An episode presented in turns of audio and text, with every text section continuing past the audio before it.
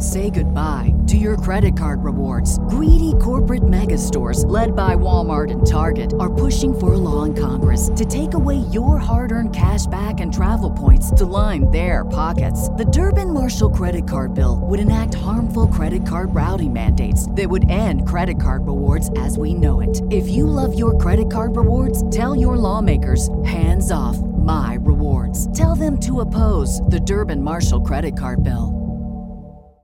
This is your invitation to a masterclass in engineering and design. Your ticket to go from zero to 60 with the Lexus Performance Line. A feeling this dynamic is invite only. Fortunately, you're invited. Experience the exhilaration of the Lexus Performance Line and some of the best offers of the year on select models at the Invitation to Lexus sales event, now through April 1st. Experience amazing at your Lexus dealer.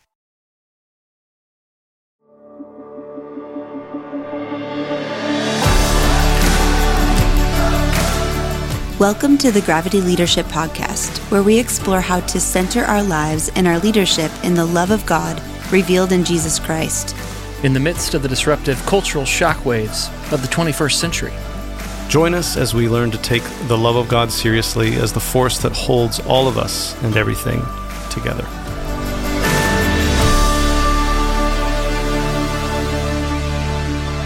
Hello, listener. You're listening as a listener to the Gravity Podcast. This is Matt Tebbe. I'm joined by the always joyful and effervescent Christy Penley. Hey, hey. Hello. And Ben Sternke. Hey there. Can you guys hear me now? Is this Ben, working? We can hear you. We can hear you and see you. That's Ben, fantastic. your voice your voice matters to us. Uh, Yeah, your thank internet, you, though, you. doesn't seem to believe just- that or cooperate this- with that. This is uh this is 2.0 on our attempt to record this intro. Uh anyway, I got to sort out my internet issues in my new house. Well, your internet's working fine. Let's not waste it. Let's go go go. Uh, it's election day, which is a, a big deal now in our country. I think it's always been a big deal. Um, Yeah. I don't know if you guys have voted. I voted early, so we Me were too. recording this I- before election day, and I record. I voted already. Did you all vote? Yes. I have not voted. Uh, I did not vote early. I'm planning to vote on election day. We're recording this the day before election day. So Yeah, today, listener, I'm going to vote. yeah. I think uh, there's a lot of important elections happening locally, school boards and whatnot. Yeah, for, for us, it's a big deal, a school board thing. So Yeah. I don't know what is big in your area, but Yeah. Well, I, School I used to um. I used to uh, kind of be surprised by election day, and now it doesn't surprise me. It's sort of, sort of circled on my uh, my calendar, and I actually have a, a prayer for election day coming out on my Substack tomorrow. So oh, everybody, I mean, I'll you be wanna pray it praying. on here. Are you going to save it just for Substack? Oh yeah, I'm just saving it just for my Okay. free subscribers on Substack. um, yeah. Hey, you know what I was like? Wait, can I share something real yeah, fast? sure. I was like pleasantly surprised because we have like this big vote for our school board. And I was talking to someone who's running, and she was like so positive about all the people running. Like typically when you're running against other Hmm. people, they just slam people and say mean things and, you know, character assassination and all these terrible tactics to like win an election. Right. and it seems as though like she she was telling me like all of the people who are running for school board like really care about our school and really care about our city. And like she was so positive and kind that I was like gosh I wish like everybody that was like had their name on a ballot was that way with all of their people they're running against. Anyway I was pleasantly surprised. Yes, it's nice. You you know what uh, sociologists and uh, political scientists and all those people that study elections, you know what they've discovered is that uh, being kind doesn't get as many votes as being I know. Yeah. awful. It's it's so dumb. Yeah, well, we are creatures driven by our amygdala, and so Yes. fear, Fear, and anger Yes, that's uh, motivate thing. us. Uh, you know, get get sort of pe- people of privilege who don't feel like they need to vote. Kindness is hard, is a is not as persuasive a motivator as anxiety yeah or I know anger. Yeah. You know. Um. Anyway, well, hope hopefully, uh, listener, you're able to vote today and enjoy your privilege of a living in a democratic republic, and you get to do that. Um. Speaking of privileges, we are talking to Karen Keen today, who is Mhm. uh, awesome. uh, written. I've read a number of her books, uh, and we're continuing our series on the Bible. She's written a book about how to understand the inspiration of Scripture. It's called "The Word of a Humble God: The Origins, Inspiration, and Interpretation of Scripture." Uh, and this was uh, Chrissy. You weren't here, No. Yeah. but that's because you're doing important things. Well, trying to at You- least. you are. Mhm. Uh, but Ben, what do you remember about this episode? Anything? Um, yeah, yes, I do. Um, Mhm. I mean, sometimes, yeah, uh, sometimes we record these months before they release, and so sometimes, Yeah. you know, sometimes it is uh, like, oh, what would we talk about? No, I, um, I really love this interview. I remember her like um, the subtitle of this book is "How the Origins of the Bible." It's the something like this. I actually don't have it in front of me, but how the origins of the Bible, like where do we get the Bible? How actually looking at that and not just the Bible itself, how looking at how we got the Bible reveals something about the character of God. And I really loved that sort of that way of analyzing that that we can see that God is a humble God by the not just from the words of scripture, but from the way that we got scripture. The way that God works through human beings to give us uh, God's word. Um, I just found that to be um, delightful, actually, to think about what kind of a God, what kind of a God communicates like this. Well, it must be a humble God. Yeah. So mm. really loved, really loved this interview. Yes. Well, we should get right to it straight away. Let's do it. Straight away, just so our internet doesn't stop working, Your your if if for no other reason. yeah So, your internet. All right, All right. Yeah. Here's Karen. here we go.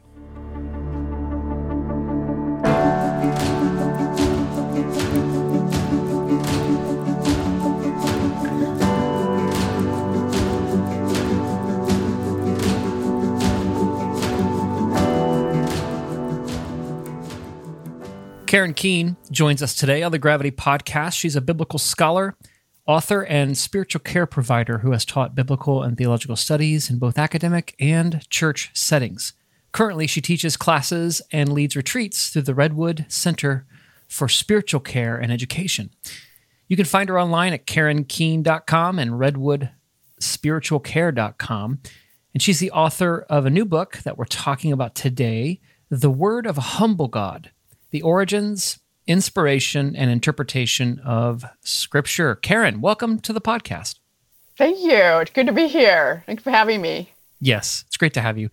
Um, we're doing a series on the Bible. What is it? How do we read it? Especially for those of us who had uh, categories or notions of what the Bible is, and either we've lost faith in those, or they stopped working, or we're just curious about how other Christians approach the scriptures. So, maybe to start us off, Karen, what um, what drew you to write this book? Uh, maybe what about your academic and spiritual care ministries uh, made this book necessary or compelling for you to write?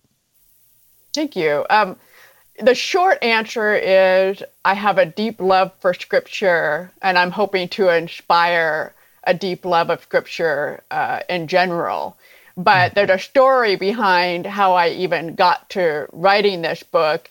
And uh, one of those reasons is the intersection of my Baptist tradition and uh, going on to study historical criticism. And so I come from a conservative Baptist evangelical background where in seminary, at my Baptist seminary, I was trained pretty well in a close reading of the text, being very immersed in the text, which has a long tradition in Christian history of how to read scripture. We, we pay attention to a mm-hmm. close reading. But I knew that I wasn't getting some of the full scoop. And so I actually went on for more study to learn more about mainstream methodologies and scholarship, in- including historical criticism. And like a lot of people who come from an evangelical background, it was very disorienting. So, historical criticism is looking at the world behind the text and hmm. not just the world in the text. So, I had been immersed in this world in the text, the narrative, the salvation story. And then I go on and I study, you know, the historical background, like archaeology, and sometimes those were in conflict. The the what I was learning about the historical background and the history portrayed in the Bible were not always fitting together. And I sort of had this simplistic notion of how the Bible came to us. It was just, I, I had kind of a, you know, God dropped the Bible from heaven view. And, you know, I envisioned Jeremiah sitting down at his desk and writing the whole book of Jeremiah and, you know, sending it to his publisher. And uh, so when I when I started to study more of the background and realizing, oh my goodness, there's all this complexity to how the Bible comes to us. How do I make sense of that with regard to inspiration? How do I make sense of that with regard to interpretation? Because I'm seeing two things that are true that don't seem compatible at first. I'm seeing this truth of scripture, this salvation narrative in the world of the text, but I'm also seeing the truth from the world behind the text, the archaeology, um, different discoveries of the historical background. How do I take these two truths and embrace both of them? And yet, how do I fit them together? And the academy at large has struggled with this. This bifurcation between historical criticism and theology is very common even to this day in academic circles. And um, so a lot of time people from an evangelical background become disillusioned when they encounter historical criticism and they don't know what to do with that. And some people will end up losing their faith and they'll say, well, this is just a human document. There's too many human aspects to its creation, so we can't take it seriously. Um, and it challenged my own faith. I went through my own process of deconstruction and trying to figure things out. I came out the other side Paul Ricoeur, the the philosopher, would call that the second naivete. You know, there's the, the, the first faith, the simple, uh, naive faith. But then when you go through hermeneutics and these complexities and you wrestle with that and you come out the other side and still have your faith, you have a sort of second naivete that's not the same as the first. It's a it's a type of faith that has been through this process and has incorporated this knowledge and truth into this faith. And, it, and ultimately, even though it shook my faith originally, it ended up deepening my faith ultimately. And I actually think the complexities of the Bible, including the world behind the text, is super exciting and adds to the richness of how we think about the Bible. So the book comes out of my own journey through that of making sense of what in the world is this? What is the nature and function of the Bible? And it also comes out of realizing that the Bible has been misused um, and abused over the over the centuries, and what contributes to that. Uh, how do we interpret Scripture so that it's life giving um, and is not used in, in an abusive way. So I would say those two things are, are what compelled me to write this book. And my hope ultimately is that when someone reads this and shuts it down, they'll be like, wow, God is amazing. And the Bible is incredible. And the way that it came together only uh, inspires me more to love Scripture. Hmm. That's beautiful, Karen. I, I want to maybe then press into this uh, coming out of your story, maybe your upbringing in the conservative Baptists, like the, the Bible dropped out of heaven, then encountering higher criticism. You have this, I think, intriguing or provocative statement in your introduction. You say liberalism, which is the higher criticism, mm-hmm. and conservative, which is more of like how you were brought up. These two apologetics are two sides of the same coin mm-hmm. each looking for provable absolutes in the visible world to make its case.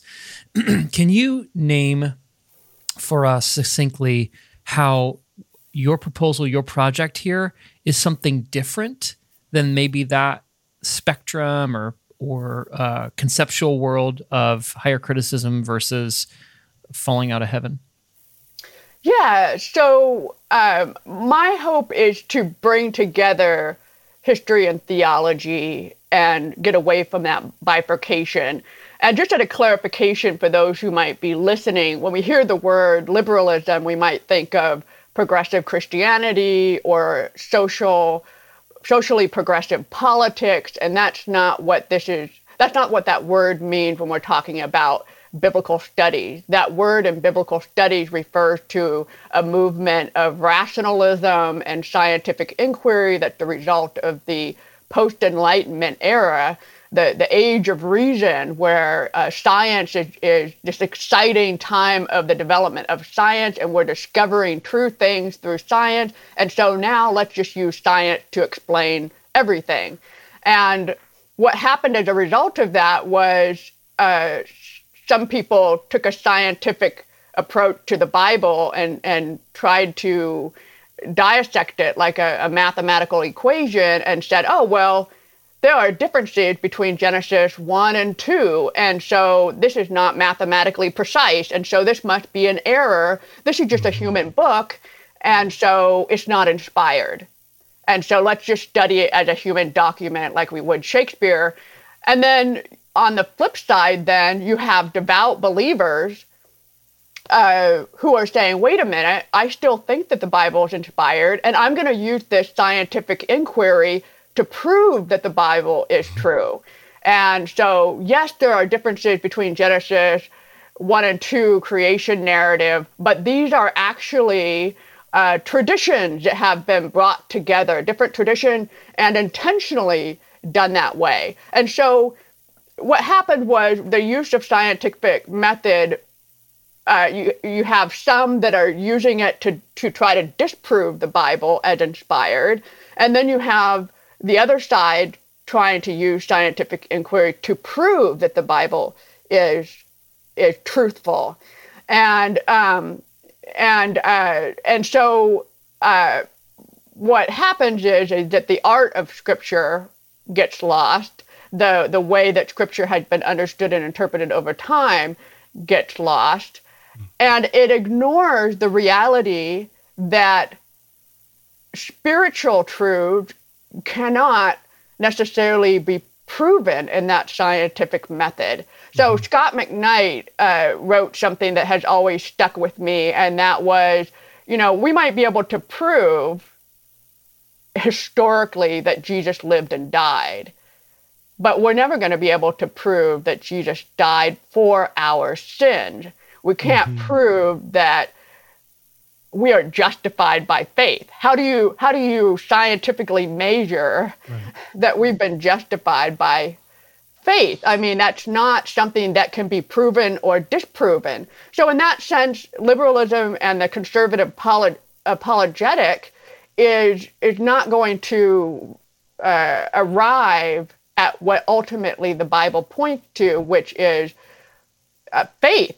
Is mm, yeah. it's uh, so I would say where mine differs is that I'm not doing historical criticism in order to prove the truthfulness of the Bible. Rather, I'm looking at that evidence and saying, there's something true about what we're seeing and the complexity of the way the Bible comes together. But then, how do we understand that through the lens of faith? Mm-hmm. And so, um, you know, a, a, an excellent book is by Murray Rae called History and Hermeneutics. And he tries to say, look, this bifurcation between history and theology is a problem because history is theological, that uh, that God is active in history. Right. And so we can bring those two things together. Not that God is a puppet master orchestrating every little thing, but that God is involved with humanity. And so my my question was if we do a historical critical study of the material origins of the Bible, it's reasonable to ask what might God have been doing in uh, this allowing this process to take place, you know, yeah. uh, at this time in this way versus a post enlightenment, post printing press uh, era where we could have our pristine, clean manuscript right. that we're so used to now. And um, so so that's kind of where I'm coming from. I guess I would say I'm not trying to prove the uh, or disprove the veracity of the Bible. Rather, I'm looking at the evidence mm-hmm. and exploring and contemplating how God might have been involved in that yeah. process. And what does it tell us about the character of God and maybe what God is teaching us through the manner in which the Bible was formed? And now, a word from a sponsor. The Gravity Podcast is sponsored by the Gravity Formation Course, a 12 month cohort based training in practical spiritual formation where you'll learn to notice how God is already at work in your life so you can participate more fully in the life God shares with us. It's a discipleship process that goes beyond just gaining more knowledge and trying new practices. In the Gravity Formation course, we go below the surface of our lives so that we can notice and name our deepest desires in God's presence. And to discern how God is at work in those desires to lead us towards holistic flourishing more transformation, more life, more joy, more love. We've trained hundreds of people all over the world in this formation framework, and it has helped many people to have a sense of God at work in their lives, to learn how to be more at home in God's love. If you'd like to learn more, go to gravitycommons.com slash formation.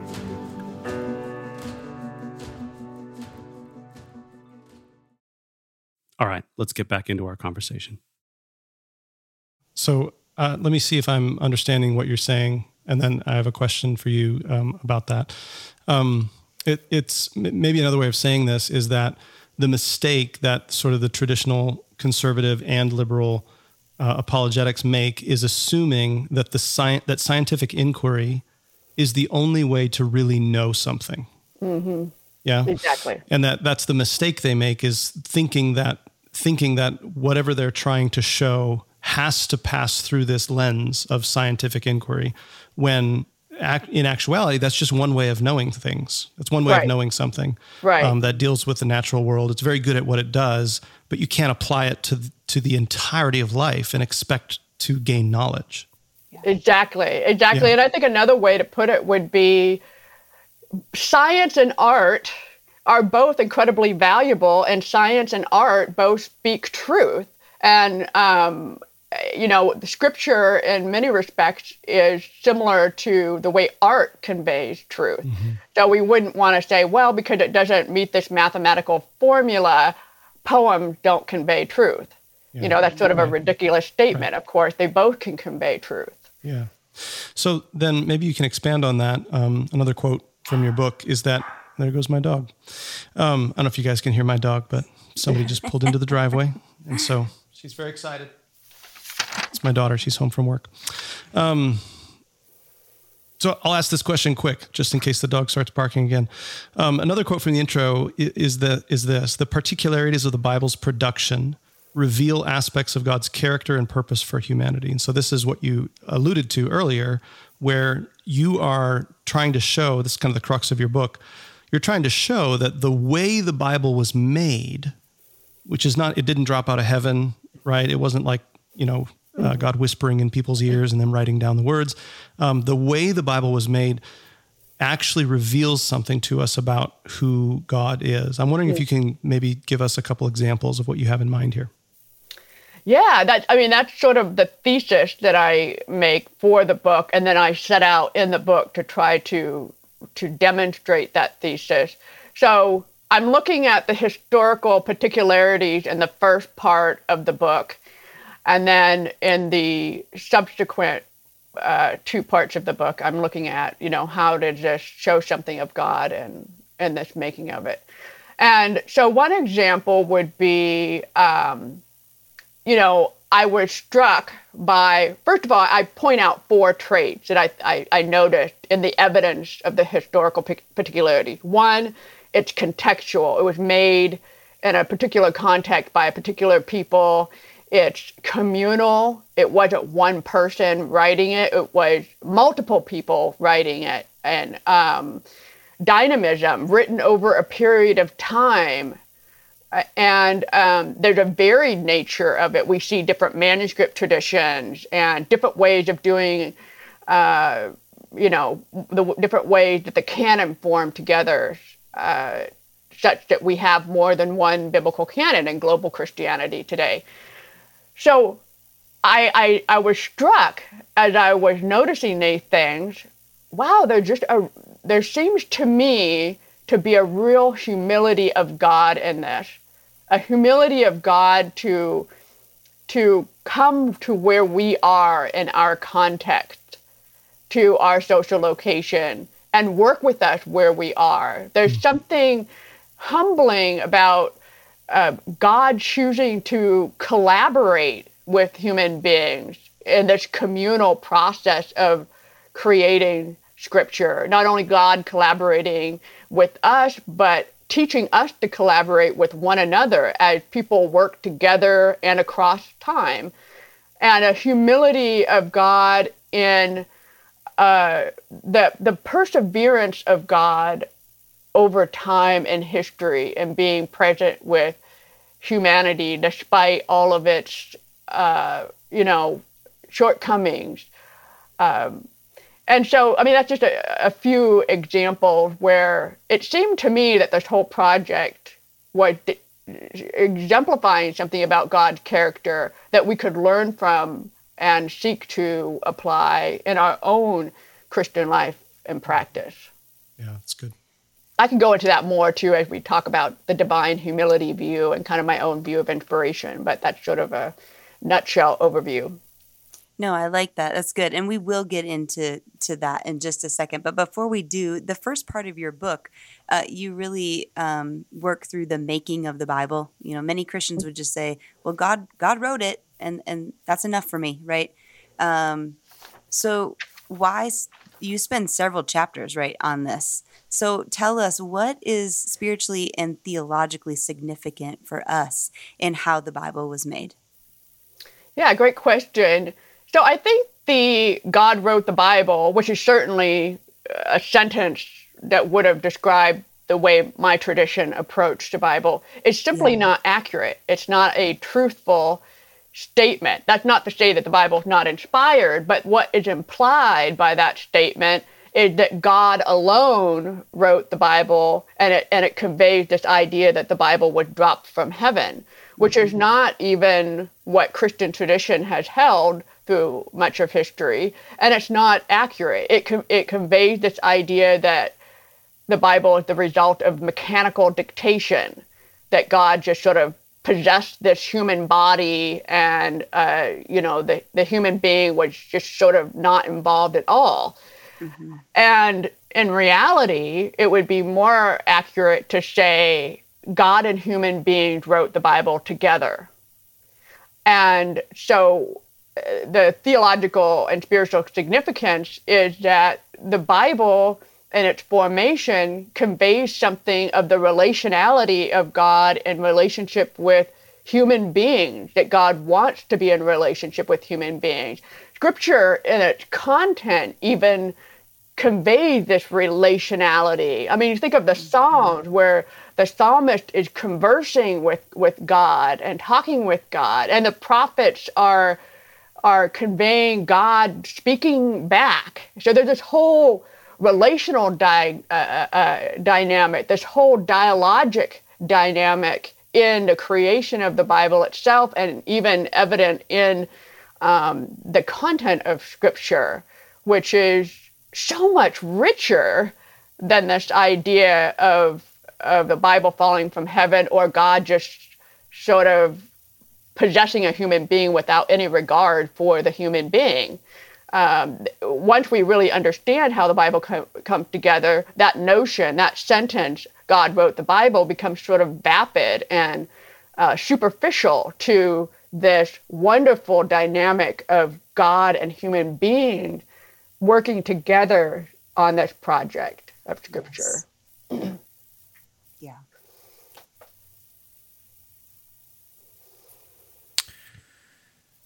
One part of the um, architecture that I grew, I kind of came to faith in, is that the authority of the scriptures is tied to something called inerrancy, which means that they're free from flaws or errors.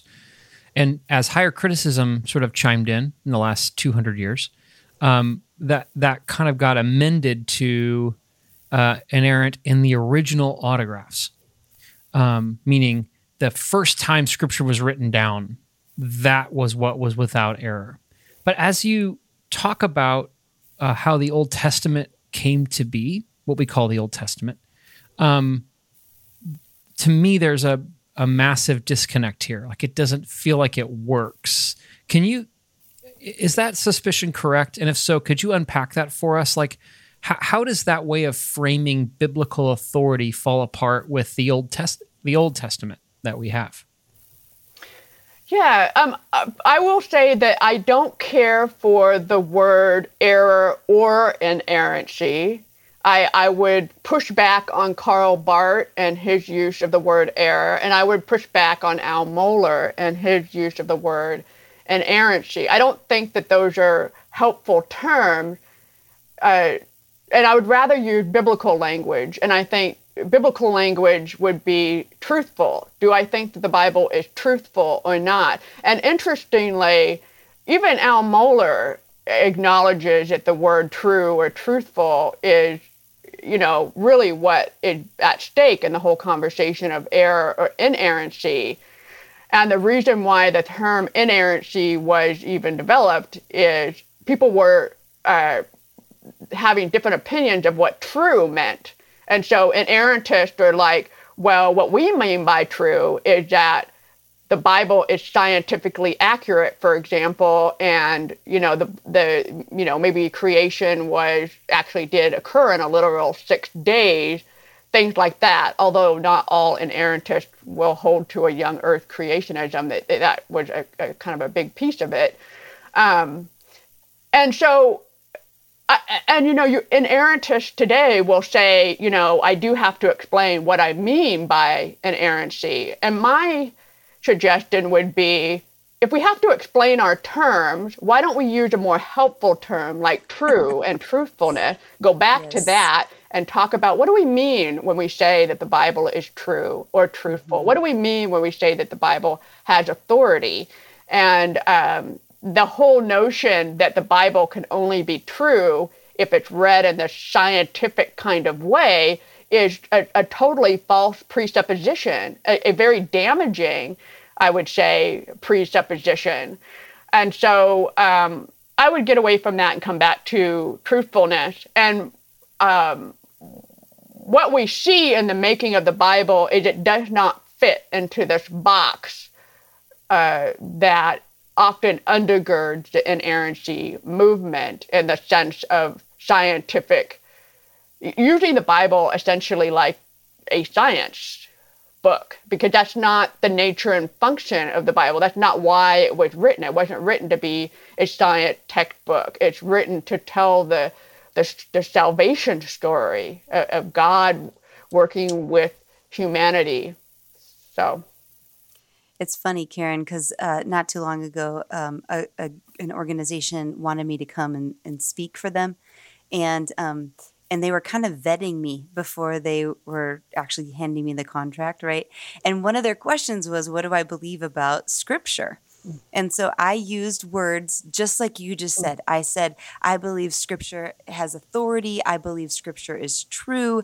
And they were like, it feels like you're, you know, like going around the bush. Like we need you to be clearer. And I'm like, that is clear. Yeah. That's very clear. right, That's what right. I mean, you know? Yeah. And they did not like that answer. So. Yeah. they were looking yeah. for code words. Yes, yeah. they were. Yeah. Yeah. Yeah. Yeah. I I wonder, Karen, you mentioned earlier your the way that you want to frame inspiration as um as divine humility. Um mm. and it's in it's in the title of your book, The Word of a Humble God.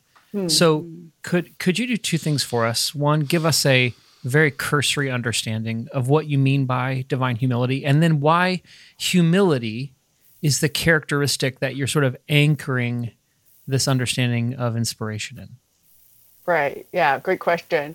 Um, I will say first off that I wasn't looking for humility when I started this project. I did not go into it with the presupposition of uh, this is what I think God is or the Bible is. It was only when I was about halfway through the manuscript that that started to occur to me as I was um, reading it. And so um, my divine humility uh, suggestion is trying to make sense of that evidence. And I would ground that in creation. So what I'm saying is not that um, is not too different than the historic position of accommodation. You know, the idea that God, the reason why there are human traits in scripture is because God accommodated to human beings and speaks in their language. And I think Peter Enns' book does a pretty good job and, uh, you know, inspiration and incarnation of talking about that kind of accommodation using a Christological uh, analogy to describe that. You know, Jesus, God humbling God's self in the in human flesh is is kind of like what the Bible is. God engaging with our socio historical context. And where I would differ is that I'm rooting mine not so much in Christology, but in uh, God's creation um, of humanity, which is the imago Dei. So God creates human being in order to govern and to uh, steward the earth. Is given God has given humanity power and responsibility. And what kind of God gives humanity power? What kind of God shares power yeah. at all? And we see that uh, all through to the New Testament, where it's kind of mind blow- blowing, but this idea that we are seated in the heavenlies, seated uh, on this throne in the heavenlies, and Jesus saying, you know, to whoever conquers, I will will share my throne with me as I share my Father's throne. And it's like, mm-hmm. what? Mm. God sharing a throne with uh, little human beings? Mm-hmm.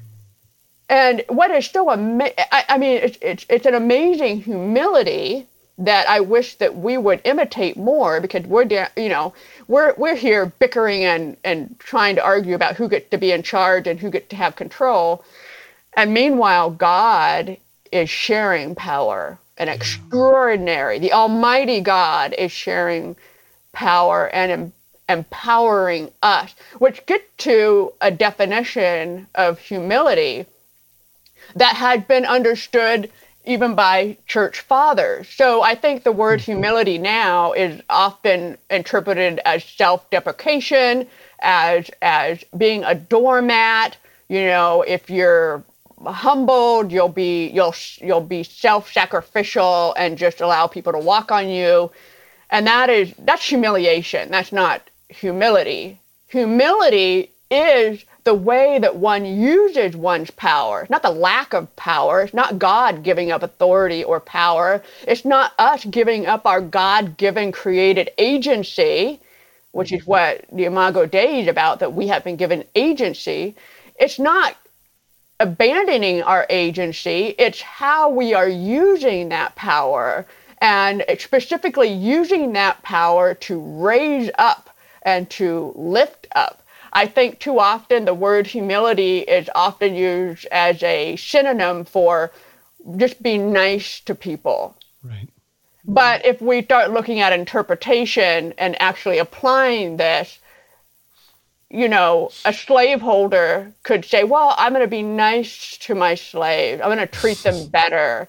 Right. Whereas the humility of God is saying, oh, it's much more than that. It's how are you using power? What are the power dynamics here? It's just fascinating. I'm kind of getting off into the interpretation part of things. But in apartheid, you have theologians who are like, we believe in justice and and and we want well-being for all people and we think this segregation is the way to that and it's like right you know, what? Yeah. How did you get to this place that you think that that is going to arrive at justice? The sincerity, the sincerity of belief that we can have that we are doing the will of God mm-hmm. and have it com- be completely undergirded by uh, something that we're blind to. And in the case of apartheid, a, a history of racism that has created a theology. Um, anyway, I'm starting to get off on a bunny trail now, but. That's all right. That's uh, this podcast uh, specializes in bunny trails. Yeah. Um, Bunny so I- Trails with Ben. That's what we were going Uh-huh. to rename it. Yeah, that's yeah. We're thinking about rebranding. Um, yeah. So again, like, I, I just want to articulate what what I think I'm hearing you say. It's not just the story of Scripture that shows us God's humility. It's it's actually the way that Scripture was created, the way that God worked through the authors, like the way that we even have the Bible demonstrates the humility of God. That Yes. this is this is how God works in the world to save us. This is how God works in the world to redeem us. This is how God works in the world to give us the scriptures that speak about God to us. Yes. Like this is it all demonstrates the the divine humility uh, that you're speaking Yeah. of. Yeah. yeah, and teaches us to do the same. You know, I mean, Yes. what, what you something that's often been used to discredit scripture is the dynamism. Like we see all the different redactional, these editing layers, and and um, you know, a purely historical critical look would say, oh, you know, all this change is happening, so it can't be reliable. Mm-hmm. There's something really profound and wonderful about that dynamism, though, that scripture is created over time. Because mm-hmm. what if we had a Bible that was written post printing press and there's one pristine document in one generation, and the way that one generation could lord that over the rest of uh, the human family that the fact that scripture is created over time shows God working across history and the way that God is continuing to work across history. And it makes it so that we can't just box up the Bible and control it. The fact that it that it's written over a period of time makes it uh, I have to I have to respect and appreciate that there are other generations involved in this this process, and it's not just about me and my superiority and what I have I have done. Yes. Um, and so, so I think that's beautiful. I don't think that that's a liability. I don't think that that's a problem to solve. I think that that is that dynamism is Yes. a wonderful way that God has persevered with humanity and the way it teaches us humility, not to be myopic, which Yeah. I think happens a lot nowadays with I learned this particular way of interpreting in my particular church tradition, and this is the only way. And I have no awareness of the fact that I'm part of a cross generational, Yeah. cross global uh, movement in, in which there's more than just my own myopic Yeah. perspective and view. We'll be right back. Say goodbye to your credit card rewards. Greedy corporate mega stores, led by Walmart and Target, are pushing for a law in Congress to take away your hard earned cash back and travel points to line their pockets. The Durbin Marshall credit card bill would enact harmful credit card routing mandates that would end credit card rewards as we know it. If you love your credit card rewards, tell your lawmakers hands off my rewards. Tell them to oppose the Durbin Marshall credit card bill. What's the easiest choice you can make? Window instead of middle seat? Picking a vendor who sends a great gift basket? Outsourcing business tasks you hate? What about selling with Shopify? Whether you're selling a little or a lot, Shopify helps you do your thing, however you cha-ching. Shopify is the global commerce platform that helps you sell at every stage of your business. From the launch your online shop stage to the first real life store stage, all the way to the did we just hit a million orders stage. Shopify's there to help you grow. Whether you're selling scented soap or offering outdoor outfits, Shopify helps you sell. Wherever and whatever you're selling, Shopify's got you covered. Sign up for a $1 per month trial period at shopify.com slash try. Go to shopify.com slash try now to grow your business, no matter what stage you're in. Shopify.com slash try. Let's get back to the show. And it, strikes me too that like believing that God can work through editing, you know, and and people making changes to text over time, that just it it speaks uh, like it's almost like the inerrantists or people who want to say that like it it was in the original autographs like so Paul sat down to write a letter and that's the thing that's inspired because we believe that Paul heard God saying words or however that works you know it's almost like they've painted themselves into a corner mm. where it's now they have to believe that God spoke to Paul in this very d- direct and literal way rather than being open to you know some, just being open to well maybe god works like through more people than just paul. Maybe god works through you know the editing of these texts and the reception of these texts and how they were read in churches Right. and how they were copied and passed along to other churches and you know um, all of that whole pro and even the selection process right like Yes. what like deciding what books we have in our bible that was all just done by the church you know in general like people just deciding this seems to speak to the god that we know in the gospel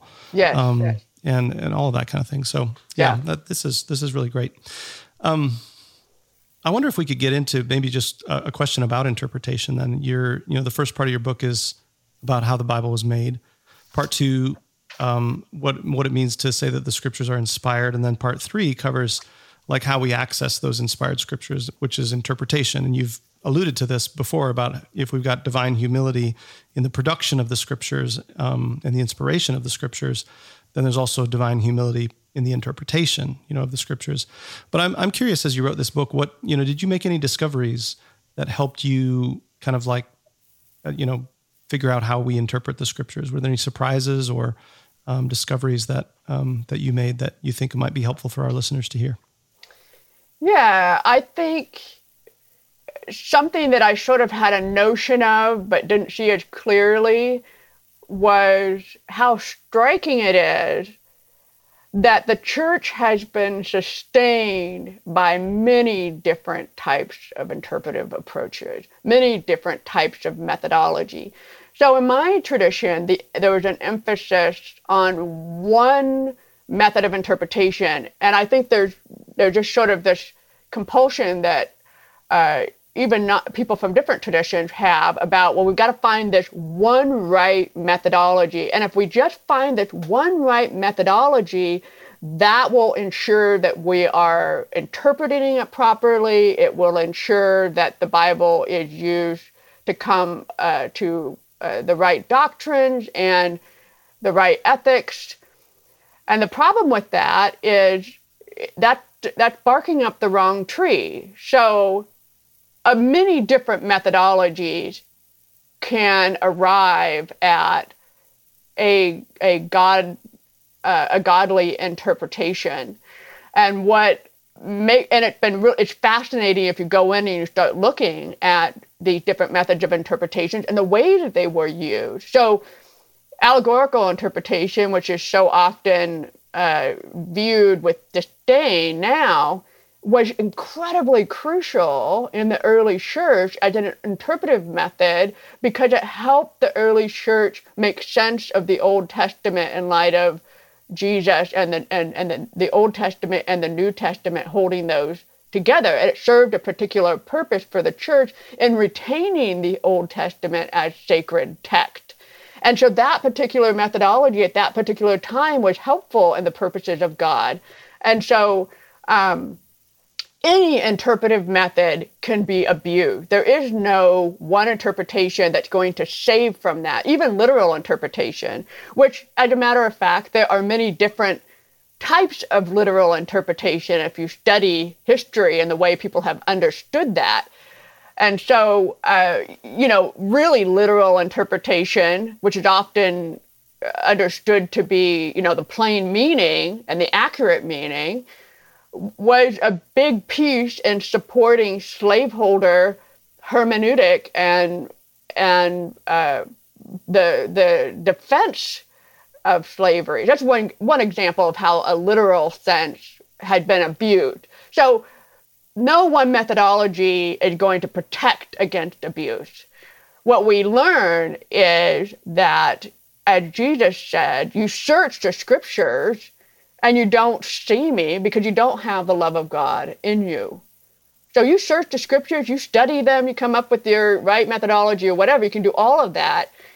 If you don't have the love of God in you, you're not going to see me. Scripture point to me, and that is what you know. Christian tradition throughout has always held that Jesus is the north star, that Jesus is the interpretive uh, lens, and uh, you know what we're going toward. And so Jesus is saying these scriptures point to me, a person, an an embodied real, reality, and and particularly. Um, I would, you know, uh, it's it's it's that evidence of God's humility and the, the character of God is evident in the Jewish scriptures.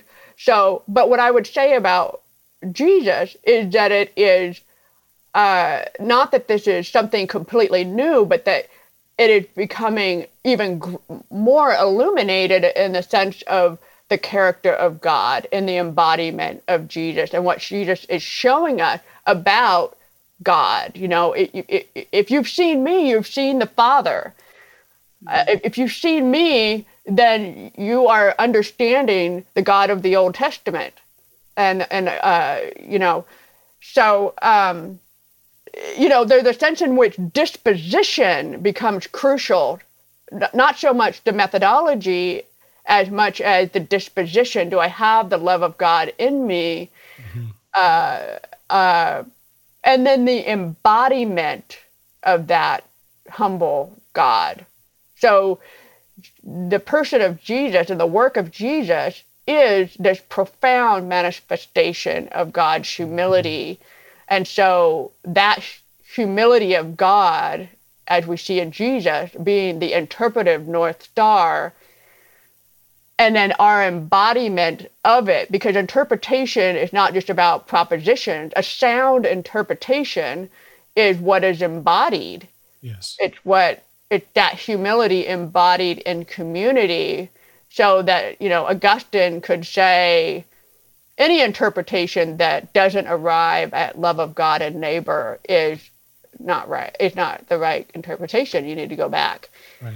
and and look at that. So this is fascinating because right now um, at the church that I work at, we are in a little series called the Good Book, and we are we are actually trying to teach uh, interpretation, trying to teach how did the Bible come to be, um, like immediate context, historical context, and and helping our congregation be able to take Scripture and um, and read it and study it and give them tools to not just make up whatever they want, right? Mm. But it's complicated. Mm-hmm. It's very hard. It, it need there needs to be dialogue. There needs to be, you know, lots of conversation. Um, I'm curious, Karen, what work do you hope this book does for the reader um, in their relationship to Scripture? Because like I look at your book, I'm like, I need to tell my congregation read this book because mm. this this is gonna be helpful for you. What are you hoping um, this book does?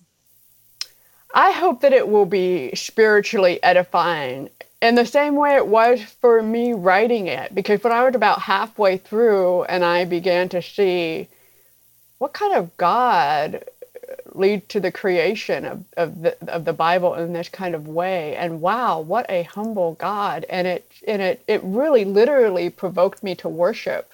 It, it, it was like, oh my goodness, that's amazing God that we have.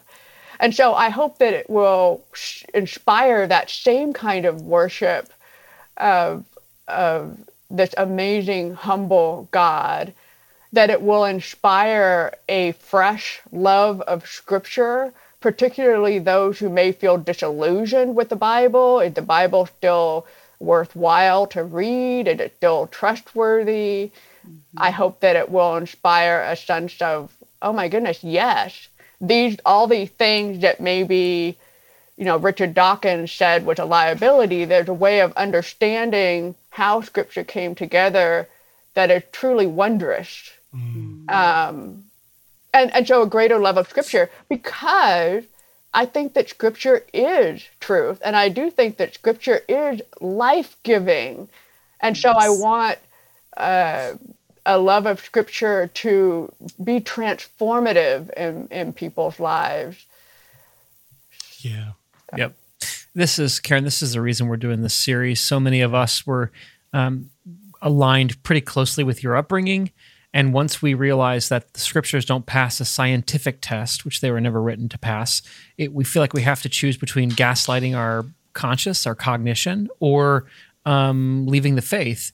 And there's so much room to grow and expand our understanding of how scripture is good and true.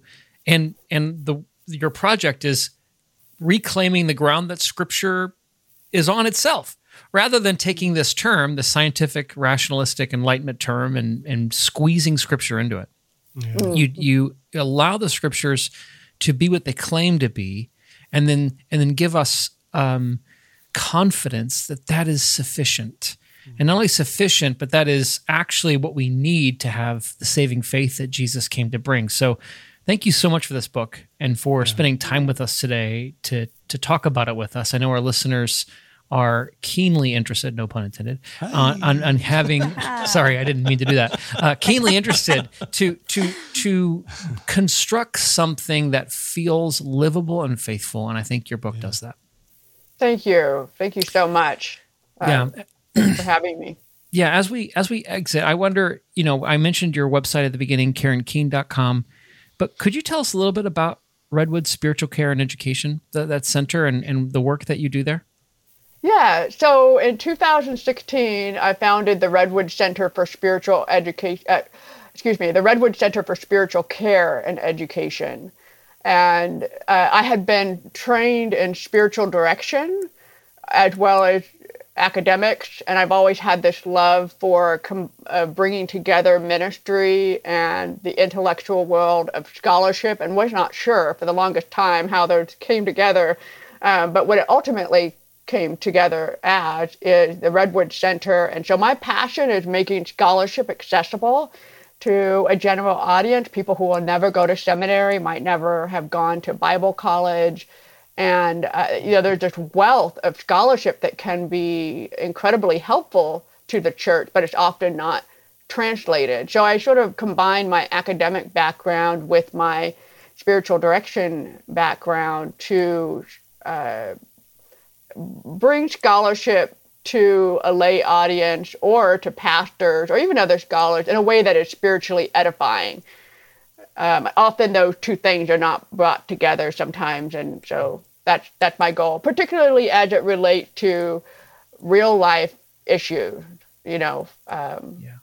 ethics, politics, sexuality, whatever that we're we're we're um, that God is engaging with us in the real world, not just intellectual entertainment, but but how does this scholarship have real meaning to to our lives and the everyday? Amen. The book again is called The Word of a Humble God The Origins, Inspiration, and Interpretation of Scripture. Karen, thank you so much for spending time with us today. Thank you.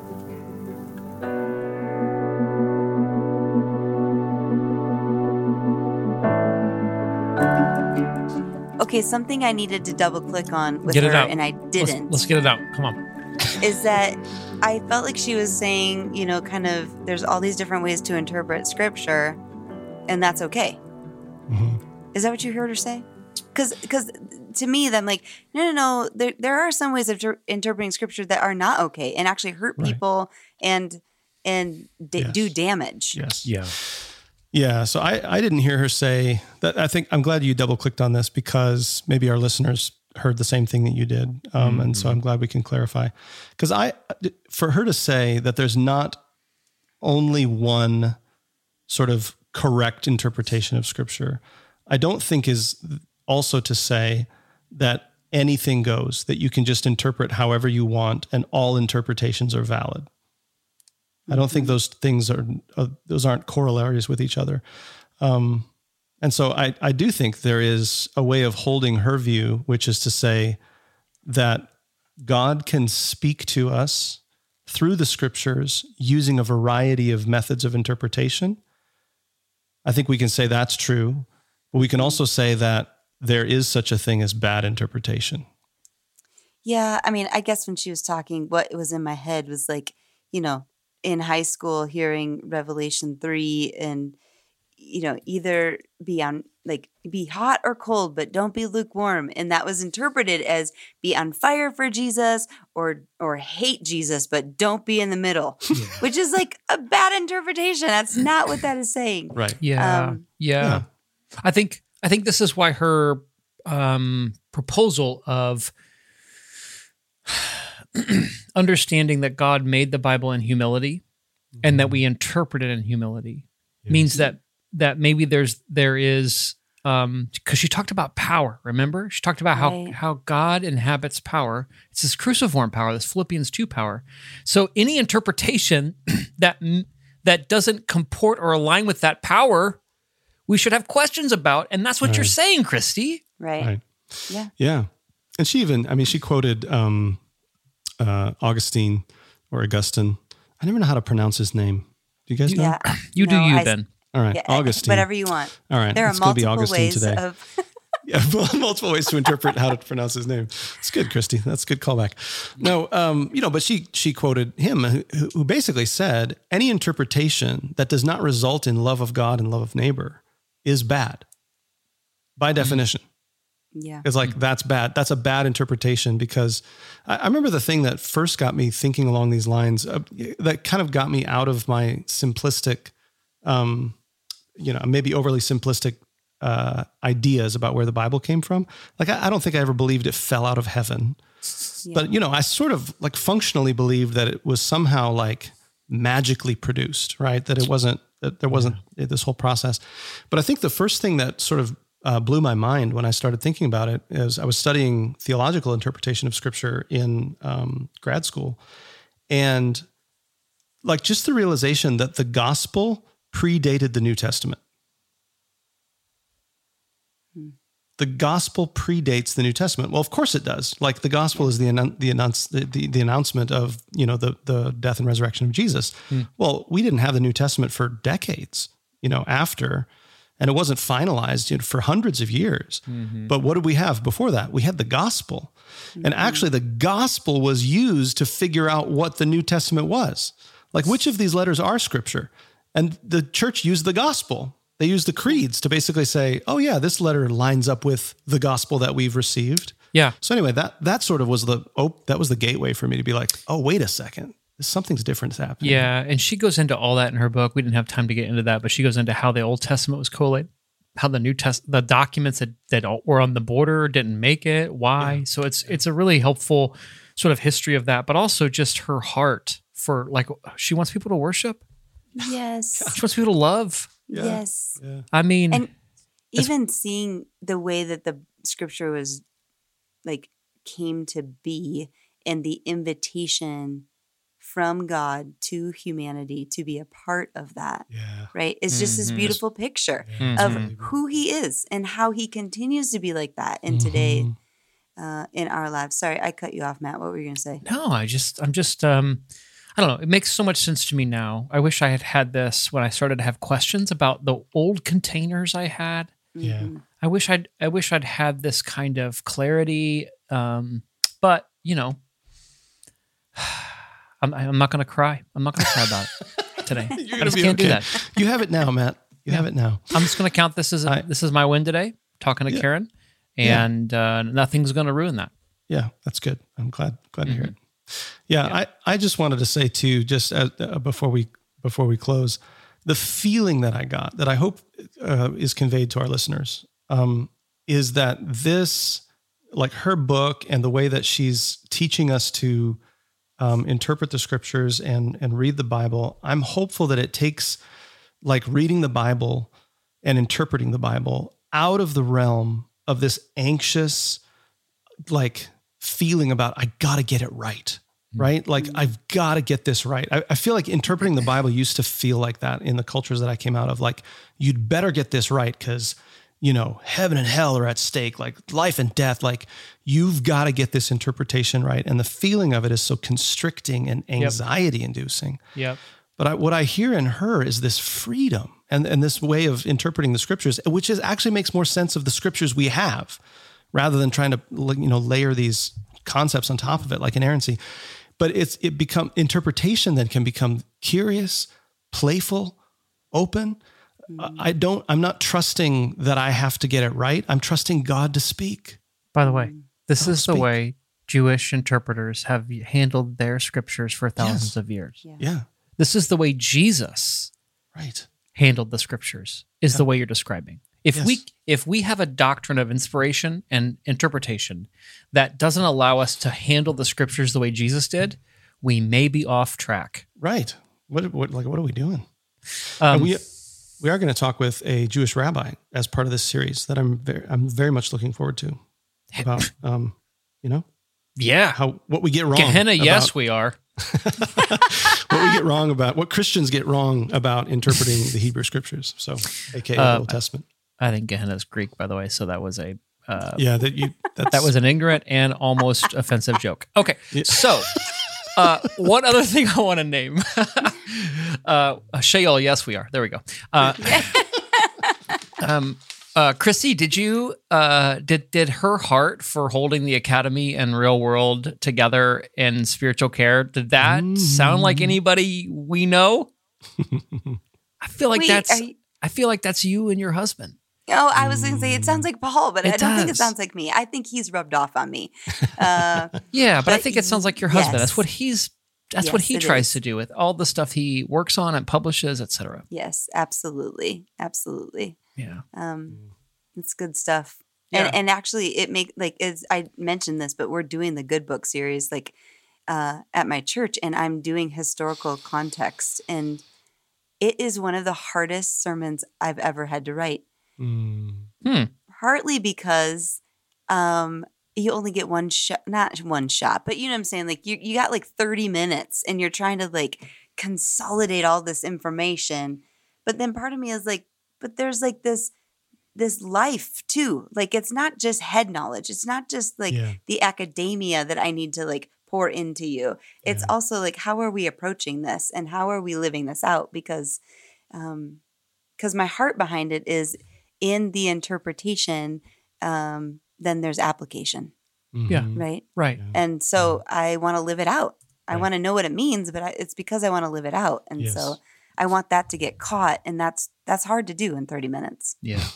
it is hard to do. yes. Uh you know what else is hard to do? It's hard to like catch up on things that are happening in our lives sometimes.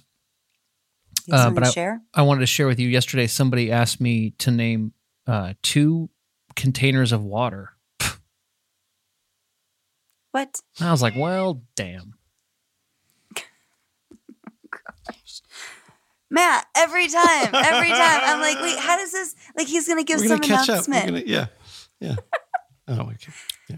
okay well there we go we've cussed in english and in I just named two and think- in containers Hebrew. that hold water. I think it was a container that held water. water. It has a homonym that is a cuss word, but I don't think that Mm-mm. technically Matt cussed. You didn't no i'm saying like in this whole podcast i think we've Oh. cussed Sheol. in we probably different have Gehenna. languages We have we've cussed in different languages. Yes.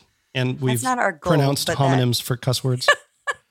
All right. Well, uh, Oh, man. that sh- that should be sufficient for everyone to be fully sanctified. there we go. I think so. Yeah. All right. All right. Well, Well- listener, we'll see you next week, or talk to you next week. Until next time. Until Happy next day. time. Yep. This is going to be a fun series. Here we go.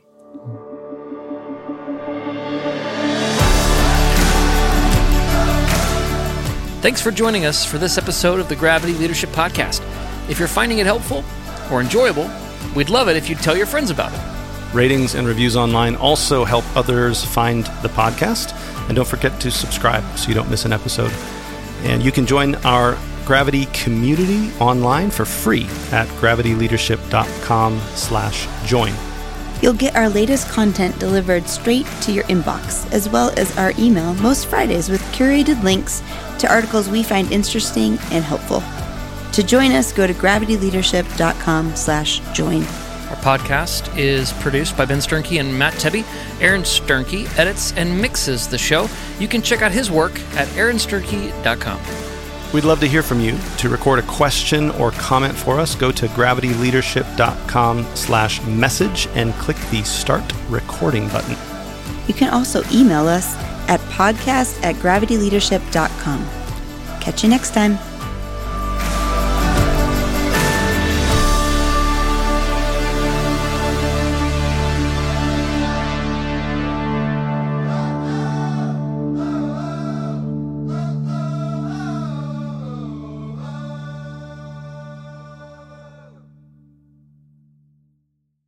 Say goodbye credit card rewards. Greedy corporate mega stores, led by Walmart and Target, are pushing for a law in Congress to take away your hard earned cash back and travel points to line their pockets. The Durbin Marshall credit card bill would enact harmful credit card routing mandates that would end credit card rewards as we know it. If you love your credit card rewards, tell your lawmakers hands off my rewards. Tell them to oppose the Durbin Marshall credit card bill.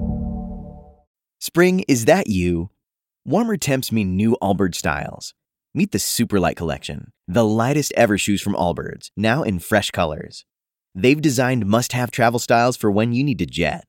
The lighter than air feel and barely there fit make these shoes some of the most packable styles ever. That means more comfort and less baggage. Take the Superlight Tree Runner on your next adventure. Its cushy, lightweight foam midsole supports every step, and the extra outsole traction gives you the grip to just go for it. The eucalyptus fiber upper adds next level breathability to keep you going all day. Plus, the Superlight Tree Runner is comfortable and ready to go right out of the box. So, what can you do in a superlight shoe? What can't you do is the better question. And because they're super packable, the real question is where are you taking them? Experience how Allbirds redefines comfort. Visit allbirds.com and use code SUPER24 for a free pair of socks with a purchase of $48 or more. That's A L L B I R D S.com, code SUPER24.